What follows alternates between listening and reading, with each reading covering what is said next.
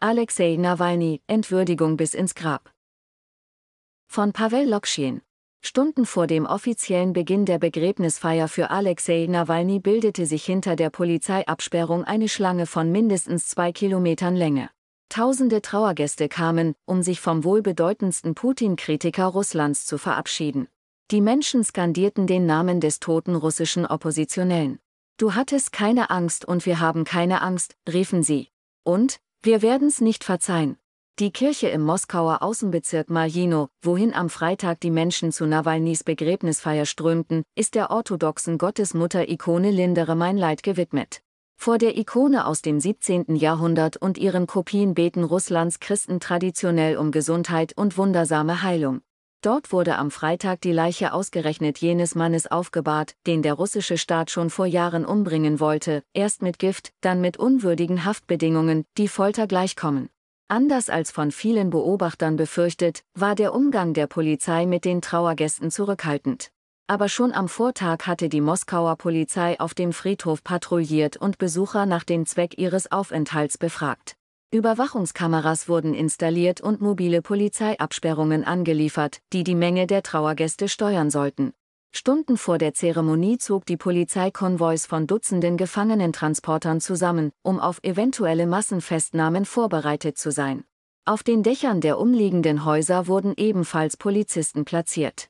Es ist nicht ausgeschlossen, dass die Trauergäste nachträglich belangt werden. Nawalnys Witwe Julia und ihre gemeinsamen Kinder sind nicht angereist, zu groß ist das Sicherheitsrisiko. Julia Nawalnaja hat die politische Nachfolge ihres Mannes angetreten, in Russland droht ihr Verfolgung wegen Mitarbeit bei einer illegalen Organisation. In der Kirche waren Nawalnys Eltern und enge Familienangehörige zugegen.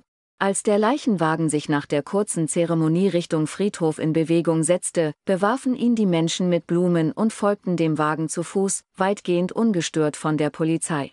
Sie skandierten: "Liebe ist stärker als Angst, Nein zum Krieg, Freiheit für politische Gefangene und Putin ist ein Mörder."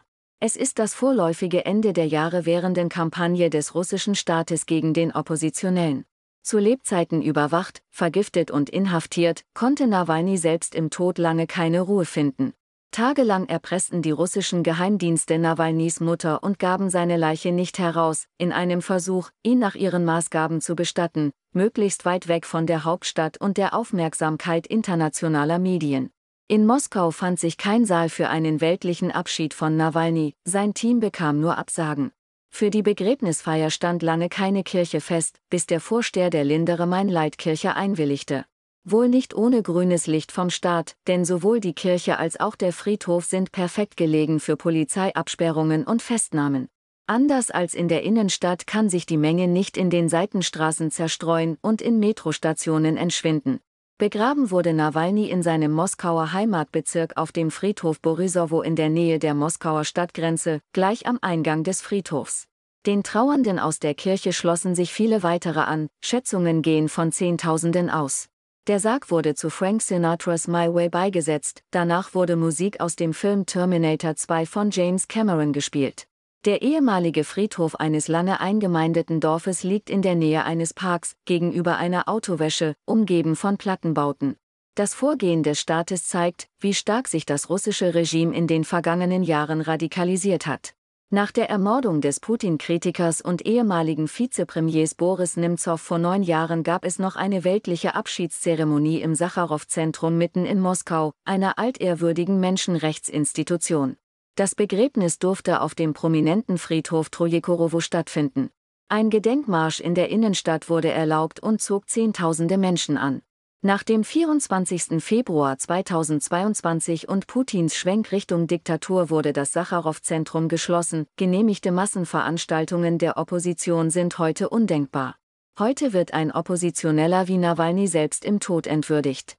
Weitere Putin-Kritiker im Gefängnis, von Wladimir Kara-Murza über Ilya Yashin bis zu vielen unbekannten politischen Häftlingen, müssen nun um ihr Leben fürchten.